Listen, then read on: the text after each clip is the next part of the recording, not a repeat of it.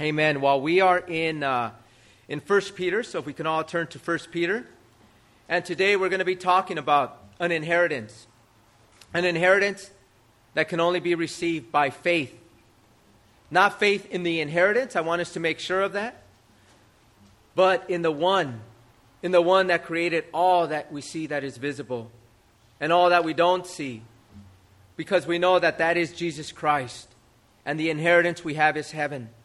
And this is what we're going to begin to talk about as we get into the scriptures. And we're going to begin in verse 3. As we look at 1 Peter chapter 1 verse 3 it says, "Blessed be the God and Father of our Lord Jesus Christ, who according to his abundant mercy has begotten us again to a living hope through the resurrection of Jesus Christ from the dead." As we look into this verse, I do want to begin by talking about what it means when it says blessed. Blessed here, blessed means that God the Father is worthy of adoration. This is what we're talking about. He is the one to receive praise, He is the one to receive honor, He is the one to receive glory, and He is worthy of it. And this is what, Paul, uh, what Peter is reminding us of today. And I do want to talk about God. I want to talk about God for a second, and I want to talk about His existence. I want you all to understand that God has always existed. He was not created as some believe. And God has always existed in three distinct persons. And what I'm talking about here is, excuse me, is the triune God. And the triune God consists of God the Father, God the Son, and God the Holy Spirit. And all three of these make up the Godhead. Will we ever truly comprehend this? Will we truly ever understand this? No. But we know that His Word declares it. And some things are just understood by faith, aren't they? Believing Him at His Word. Just like we know that the Lord exists. How do we know He exists? Have you and I seen Him? No, but we believe it by faith. And as we keep reading on, we read in this verse that God has, ex- has extended God has extended his abundant mercy. You and I am the recipients of something that we don't deserve. That's what we read there in verse 3. Mercy. What is mercy? Mercy is an act of God in which He gives us, in which He doesn't give us, I should say, something we deserve. See, when we look at our lives, let's look back, or let's look at today. Or for those of you that maybe have not surrendered yourselves to the Lord, we're going to look at your life as you examine it. When we look at our lives, when we examine our lives, let's think about the behavior of yesterday. Let's think about your behavior during the last week. Let's look at your behavior this morning. Do you think that it is praiseworthy? Let's look at that. You know, what if somebody was looking at you during the week? What if somebody was looking at you this morning? What if somebody was looking at you throughout last year? Would they say that, you know what, this man or this woman's life or her behavior or his behavior was awesome. What they say, you know what? Their behavior is so incredible that it is so good. Can any of us say this when somebody would look at our lives? Could they actually say that you are so good, that you are so awesome, that you are so incredible? I don't think that anybody can say that about our lives. I know for certain that they can't say that about my life. And that's when we look at God's mercy. God has mercy for you and for me. And Peter reminds us it's not just mercy, it's an abundance of mercy.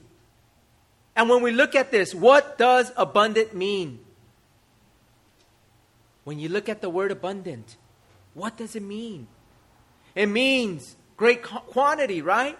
That's what it means. It means great quantity. It means over sufficient. It means an abundant, great supply. And this is what God is willing to extend to us such an abundance of mercy.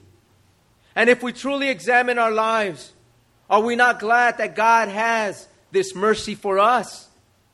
Aren't you glad that God is mercy, merciful towards you?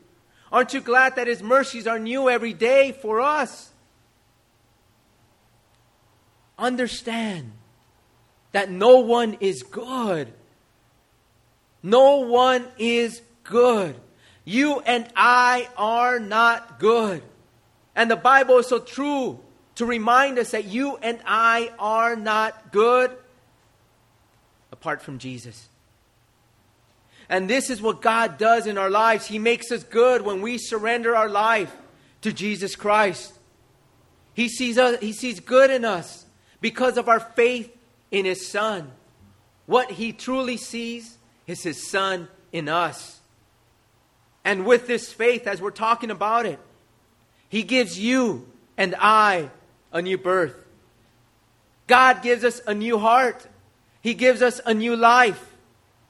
And He gives us the power to be good by His Spirit. As we move on in this same verse, Peter is saying there that in His, in God's great, our God's abundant mercy, we have been born again. He has begotten us, meaning that you and I have been born again. This is what comes by faith in His Son. Our first birth, let's talk about that. What happened in our first birth?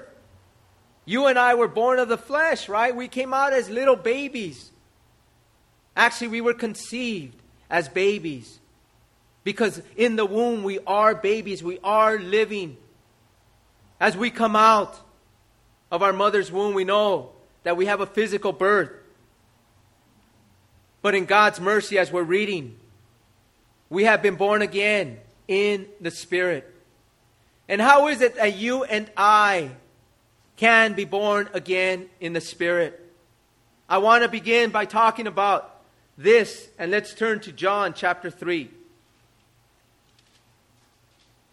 It is God's desire that you and I would be born again. It is God's desire that we would be born of the Spirit. And there was a man that asked Jesus this very question. It's the story of Nicodemus, a Pharisee who sought Jesus out. And in verse 1, it goes on to say, There was a man of the Pharisees named Nicodemus, a ruler of the Jews. So he held great position. He was a ruler, he was a Pharisee. And this man came to Jesus by night.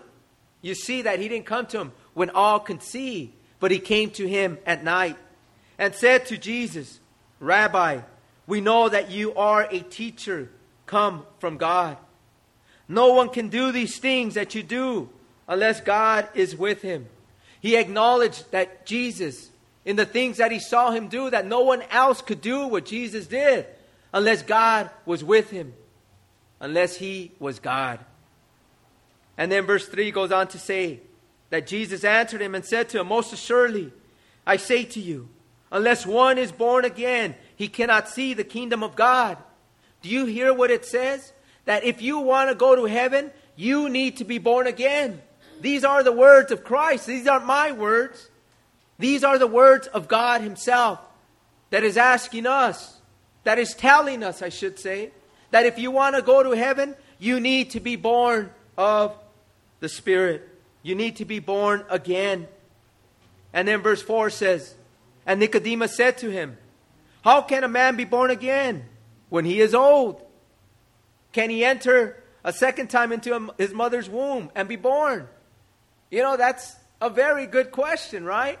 I mean, if somebody, before you know about people that are born again, and you heard somebody teaching you about being born again, you'd say, Well, what do you mean?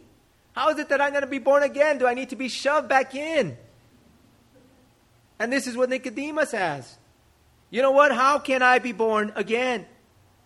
And then verse 5 goes on to say that Jesus answered him, Most assuredly I say to you, Unless one is born of water and the Spirit, he cannot enter the kingdom of God. That which is born of the flesh is flesh, and that which is born of the Spirit is spirit. Do not marvel that I said to you, You must be born again. So we see here that in order to be born again. You need to be born of the Spirit. In other words, what he's saying, if you want to enter the kingdom of God, you cannot enter the kingdom of God just by being born, by giving life, by coming out of your mother's womb. No matter how good you look, no matter how good you are, no matter how smart you are, it doesn't matter. You're not going to enter the kingdom of God. You need to be born again of the Spirit. And as we see this, you know, when we think about us, you know, to be born again, can anyone, can any one of us perform this? Can any one of us in our power be born again of the Spirit? Only God can do it when you place your faith in Jesus. Only God can do this. And it's important for us to understand that being born again is a miracle, it is a supernatural miracle of God. When we think about this, many of us are always asking, you know what, do miracles exist today? Can we have miracles today? And I want to share this with you. We can, and we do. See, you, you look at a miracle every day when you wake up. And you may be wondering, what do I mean by this? That you know that when you look in the mirror, for those of you that are born again, you see a miracle before your eyes. Some of you, when you look in the mirror, you may say, think to yourself, oh man, I don't think this is a miracle. but I'm going to share this with you. You are a beautiful miracle. You are a beautiful miracle. And you know what? As Jesus was talking to Nicodemus, it's important for us to understand this. Because he, Jesus just finished right now telling them, you know what? You need to be born of the Spirit, but he hasn't concluded in telling them, how is it that you can be born of the Spirit? And this is what we need to, as we go through the scripture, we need to realize what Jesus is, is speaking to Nicodemus about. I want you to jump down to verse 15. This is how you're born of the Spirit. It says that whoever believes in him should not perish, but have eternal life. For God so loved the world that he gave his only begotten Son, that whoever believes in him should not perish, but have everlasting life. The only way to have everlasting life is to be born again. Remember, this is the kingdom of God where you're going to live forever and ever. And this is what the scriptures are telling us. As we see the truth of God, the signature scripture of the church is 2 Corinthians 5 17. And that verse is, therefore, if anyone is in Christ, he is a new creation. Old things have passed away. Behold, all things become what? That's us. Born of the Spirit. We are brand new. And when, when it comes to a new birth, when it comes to salvation, what happens when you and I are born again? What happens when you and I first receive Jesus Christ? What is it that you immediately receive as being born again now in the Spirit? And as this, this is what, what Peter is mentioning here in 1 Peter. When it comes to your new birth, to your salvation, you immediately receive a hope. And as we look at 1 Peter, he mentions their hope. See, this is very important when it comes to a believer because I want to talk about hope. See, many of us, many of us came to Christ because we lost hope. You and I lost hope. We lost hope in ourselves. We lost hope in life, in our situation, in our loved ones. And we needed God in our lives. And so when we came to Christ, we're immediately, we become the recipients of this new hope that is in hope, that is in Him. I want to share that hope is crucial in the life of a Christian. Why is it that hope is crucial in the life of a Christian? See, if we had no hope in the promises of God, in our salvation, in receiving the fullness of His blessings, then we would give up this faith. See, as people, people of the world who do not have hope, they begin to give up, don't they? You know, why are there divorces? Because people give up on their marriages. They have no hope in their marriage. Why is there suicide? Because people have no hope in life anymore. Why do people quit their jobs? because they have no hope in that job anymore. And so, as Christians, we have found a new hope that is in God. And what is so amazing about, this, about Christianity is that we have not only a hope, but I want to stress the word living. Living hope is what we have. And why do I emphasize the word living? Because the God that we serve is alive. And that is what's so awesome about our faith.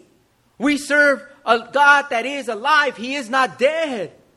Can we rejoice in that? See, this is what Peter is reminding us of today.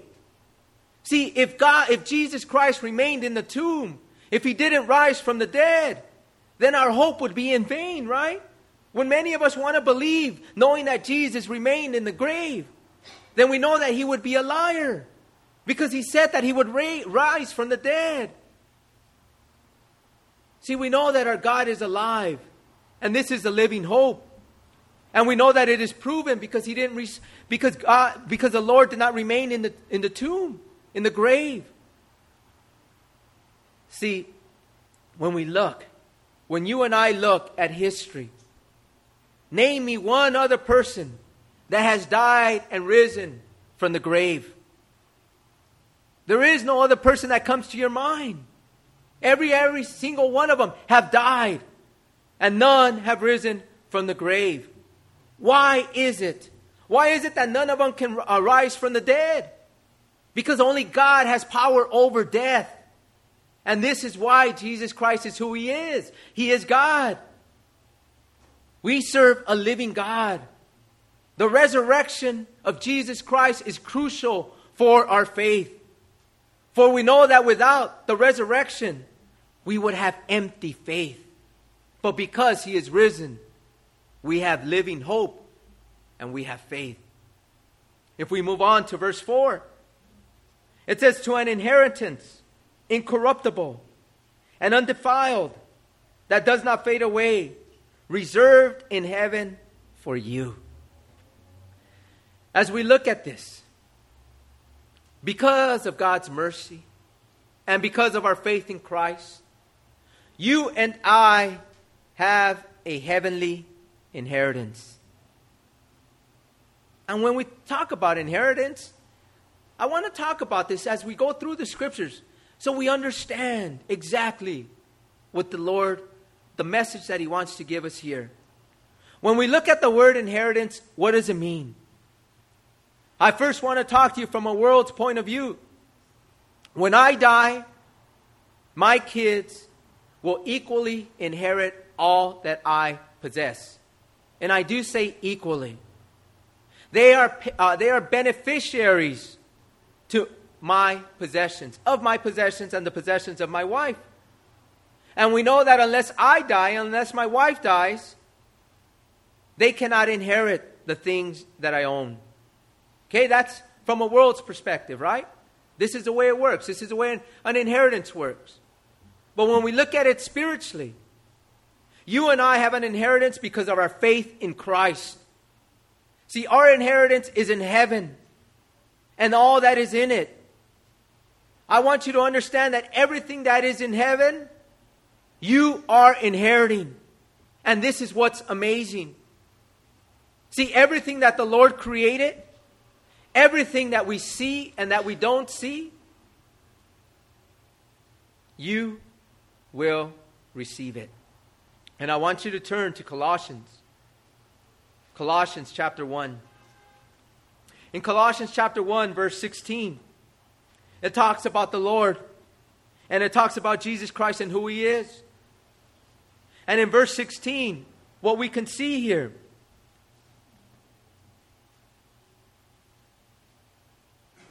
is his creative work. In verse 16, it says, For by him all things were created that are in heaven and that are on earth, visible and invisible, whether thrones or dominions or principalities or powers. All things were created through him and for him. And he is before all things, and in him all things exist. So what we see here is see that Jesus Christ, he created everything. Everything that you see and everything that you don't see. And for us, we don't see the heavenlies, right? We don't see what's in the third heaven. Because we know that we do see there are three heavens. The Bible talks about three heavens. The heaven that we that, that it references is a heaven that you see when you look up. You see the sky, right? That's the first heaven. The heaven, the second heaven is above that. The stars, the galaxies, everything over that. And then the third heaven is where? Is where Jesus Christ resides, where God the Father is. Understand how beautiful this is.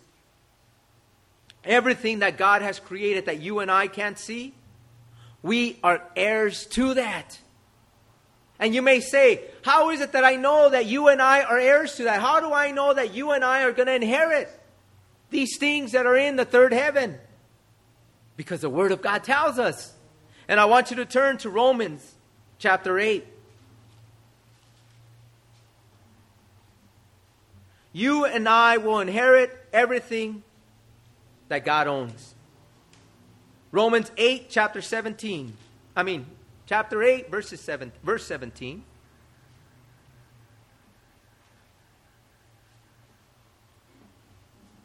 Well, let's begin to read in verse 16.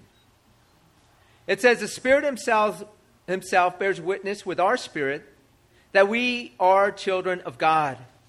And if children, then heirs, heirs of God and joint heirs with Christ did you see that? Joint heirs with Christ. Everything that belongs to Christ is going to belong to you, and it's going to belong to me. The Word of God is true. The Word of God doesn't lie. And if the Word of God is saying that you and I are going to inherit all of this, that we're going to own it, that it's going to belong to us,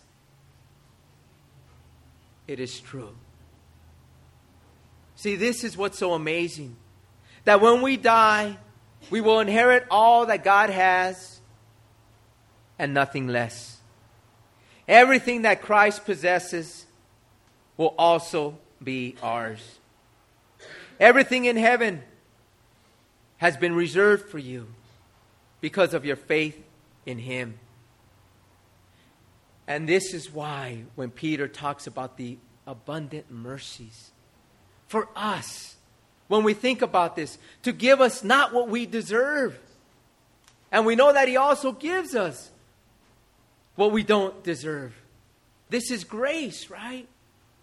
We understand that we don't deserve any of this, but He still gives it to us. You know, as we talk about this, I want to keep on the same subject because as we're in First Peter here, as, as we're in verse in verse 4, as he's talking about this inheritance. He talks about an inheritance that is incorruptible. See, as I was talking about the things that we will inherit here on earth, right? When I pass on or when you pass on and you give it to your loved ones, we know that with earthly possession, those things eventually break down, don't they? those things end up falling apart, don't they? Those things are going to be destroyed because those things are corruptible. Nothing lasts forever. And the Word of God tells us that this earth and everything in it will be destroyed. But he categorizes or he makes a staple point here of saying that our inheritance is incorruptible. And he makes sure that we understand what it means that we have an inheritance that is incorruptible. What that means is that it cannot pass away. The inheritance of heaven above cannot be destroyed. Nothing can destroy it. The, in, in, uh, the inheritance, this eternal inheritance, is forever and ever. This is what's so amazing. And it also talks about the inheritance that cannot be that it is undefiled. What does the word defiled mean? Defiled means that it's dirty, unclear, unclean. It means polluted. It means it's tainted. And when it comes to our inheritance, it is not dirty or it is not polluted. It cannot be destroyed like the things of this world. Our inheritance is guaranteed that it will not spoil. This is what Peter is reminding us. This is what the Word of God is telling us. We know that things in this world, they spoil. They rust, they decay. But now, when it comes to our inheritance, the Bible tells us, he goes on to say that it will not fade away. As we think about this, this phrase here, it will not be, it will not fade away. How many things on this earth fade away? But the promises of God is not and will not fade. He has guaranteed that we will have this inheritance. I want to share this with you. When it comes to heaven, who wants heaven? Who wants heaven? Yes, give me a show of hands. Who wants heaven? I think we all want heaven, right? And you know why we want heaven? Because the Word of God tells us that eternity has been placed in your hearts. Even some of you that aren't saved, some of you that haven't given your hearts to Jesus Christ. Did you know that you want heaven only because it has been placed in your hearts by God? See, the Bible says that we all have a desire to live forever. But the only way to live forever is by surrendering our hearts to Jesus Christ. And what, what's so awesome about this is that this inheritance is our heavenly place. It is guaranteed for us. The inheritance is indestructible. As we're talking about heaven, as we're talking about eternity, what is in heaven? Let's talk about this, right? And I'm not going to go through the verses because it's so hard. I mean, there's so many verses here, but I'm going to tell you what the Bible tells us when it talks about heaven and what's in it. For one thing that we know, God is in heaven. That's where He is. And I think we all want God. We all want to be with God in heaven. And we know that He lives in heaven. And another thing that we know that is in heaven is eternal life. Meaning that there's going to be no death in heaven. Meaning that everything that is in heaven lives forever. No one ever dies. Imagine living in the presence of God forever and ever. This is what's in your heart. This is what your heart yearns for. And this is what's in heaven. We also know that there's angels in heaven. Beautiful angels. Beautiful creatures that God has created. Magnificent. Unbelievable, beautiful angels. We also know that there's animals in heaven. The Bible tells us that there's also animals in heaven. You know what else is in heaven? Our loved ones.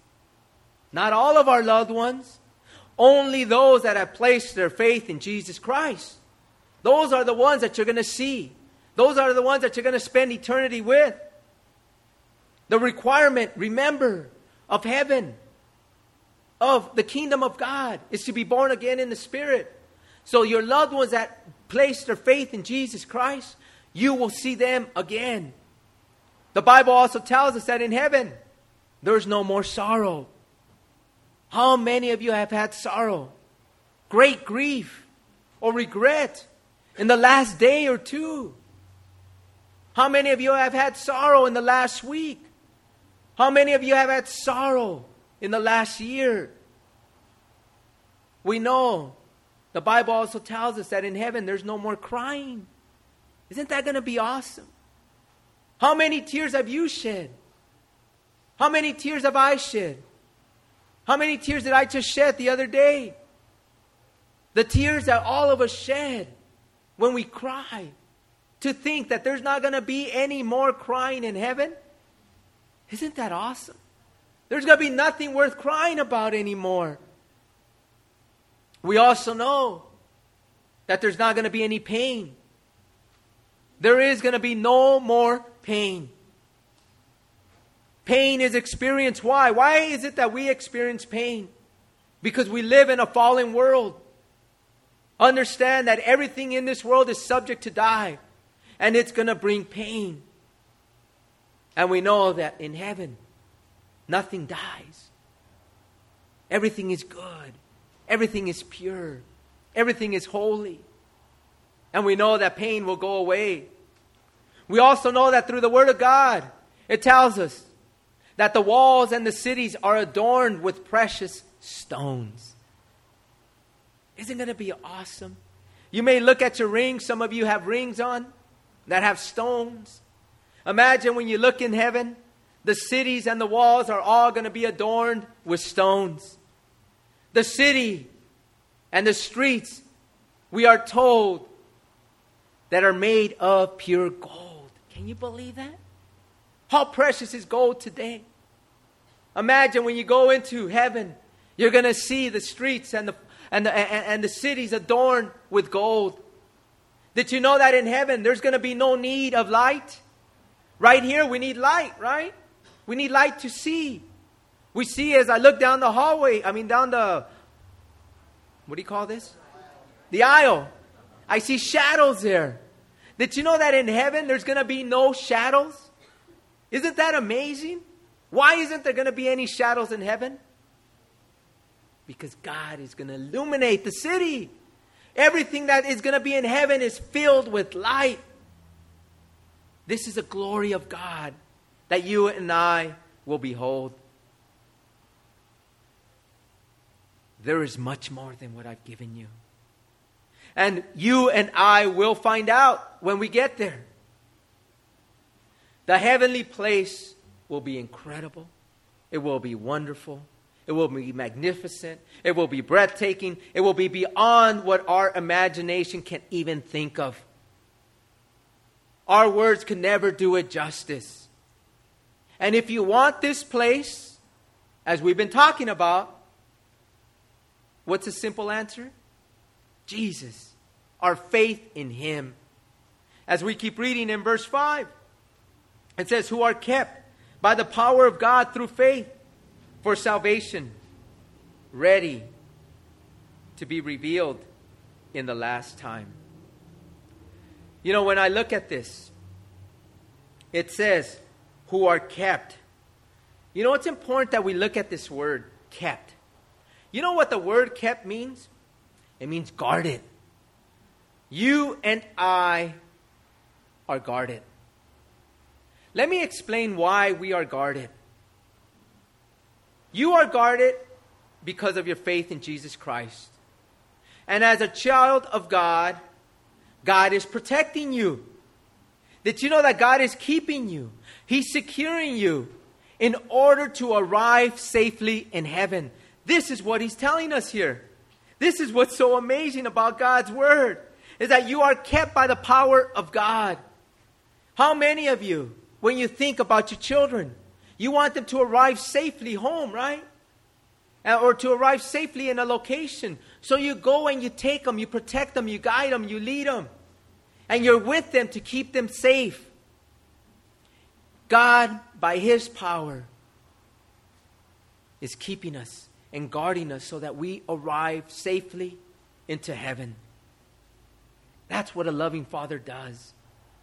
He wants nothing and He will not allow anything to keep you from arriving there. This is His amazing love. And I want to talk about Romans. Let's turn to Romans 8 because it's so well put there. As we know, the Spirit of God has, has spoken these things. We know that He used Paul to pen these things for us. But it is God that has spoken these words for you and for me to hear. In Romans 8, verse 31, it says there, What then shall we say to these things? If God is for us, who can be against us? He who did not spare his own son, but delivered him up for us all, how shall, how shall he not with him also freely give us all things? As we talked about. Who shall bring a charge against God's elect? It is God who justifies. Who is he who condemns? It is Christ who died and furthermore is also risen who is even at the right hand of God, who also makes intercession for us. Who shall separate us from the love of Christ? Shall tribulation, or distress, or persecution, or famine, or nakedness, or peril, or sword? As it is written, For your sake we are killed all day long. We are accounted as sheep for the slaughter. Yet in all these things, we are more than conquerors through him who loved us. For I am persuaded that neither death, nor life, nor angels, nor principalities, nor powers, nor things present, nor things to come, nor height, nor depth, nor any other created thing shall be able to separate us from the love of God which is in Christ Jesus our Lord. Do I hear an amen? amen? Praise the Lord for this. He is keeping you, He will guard you. But this only comes by faith in His Son. You receive these things when you place your faith in Him. You know, inheritance, the inheritance of the heavenlies. It is incredible. It is breathtaking for us to understand. Sometimes it becomes difficult. And sometimes we lose track of it, don't we? Because our eyes are on the earthly things. Our eyes are on the physical, what we see. But God desires that our eyes would be in the heavenlies, that our focus would be in the heavenlies and all that God has for us. That's for you and for me. God has so much for us. And we know that as God has so much for us, He freely gives it and He's going to share it. He is not going to withhold anything from us, He's going to give it to us. Because, as His Word says, we are heirs, we are co heirs with Christ. And with that, we will close. Lord Jesus, We thank you for your glorious word. Lord, we know that the inheritance is for us that have placed our faith in you. We know that none of us can receive all that we spoke about, all that's in heaven, unless we place our faith in you. As your word said, in order to inherit the kingdom of God, we need to be born of the Spirit. We need to be born again. These are your words. Your words that we receive by faith. Your words that give us hope. as we have our heads bowed, as we have our eyes closed, we know that God doesn't want anything to separate you from Him. We know that God loves you. And we know that God created you to have fellowship with Him. But in order to receive this fellowship, in order to receive this inheritance, we must be born again. And to be born again means that you place your faith in Him. If anybody here wants to commit their lives to Jesus Christ, if there's anyone here that wants to be born again, to receive all that God has for you, I ask that you raise your hand and we will pray for you. Anybody wanting to do this? Anybody wanting to do this? Raise your hand and we will pray for you. Anyone? Anyone? Amen. Anyone else? Anyone else? Anyone else before we close? If you want all that God has for you, it comes when you say yes to Him, when you invite Him into your heart. Anyone else before we close? Anyone here that wants to recommit your life to Him? Amen. Amen. Amen. Anyone else? As we get off track, as we just allow sin to separate us from Him. If you want to recommit your life to Him, if there's anyone else that wants to do that, raise your hand. Amen. Anyone else before we close? Anyone else? I want everybody that raised their hand to stand up. To stand up. Don't be ashamed. Don't be ashamed. God was not ashamed of you. We know that He had a gruesome death because He loves you, because He paid for your sin. For those of you that stood up, I want you to repeat these words after me Lord Jesus, I'm sorry. I'm sorry for my sin, for the sin that has separated me from you. I come to you asking for forgiveness, forgiving me of my sin. Lord, you died on the cross and you rose from the dead. As we know that we serve a living God, a God who has power over sin and death. I yield my life to you. I surrender myself to you as my Lord and my Savior. You are my King, and I love you. And I pray this in Jesus' name. Amen. Amen.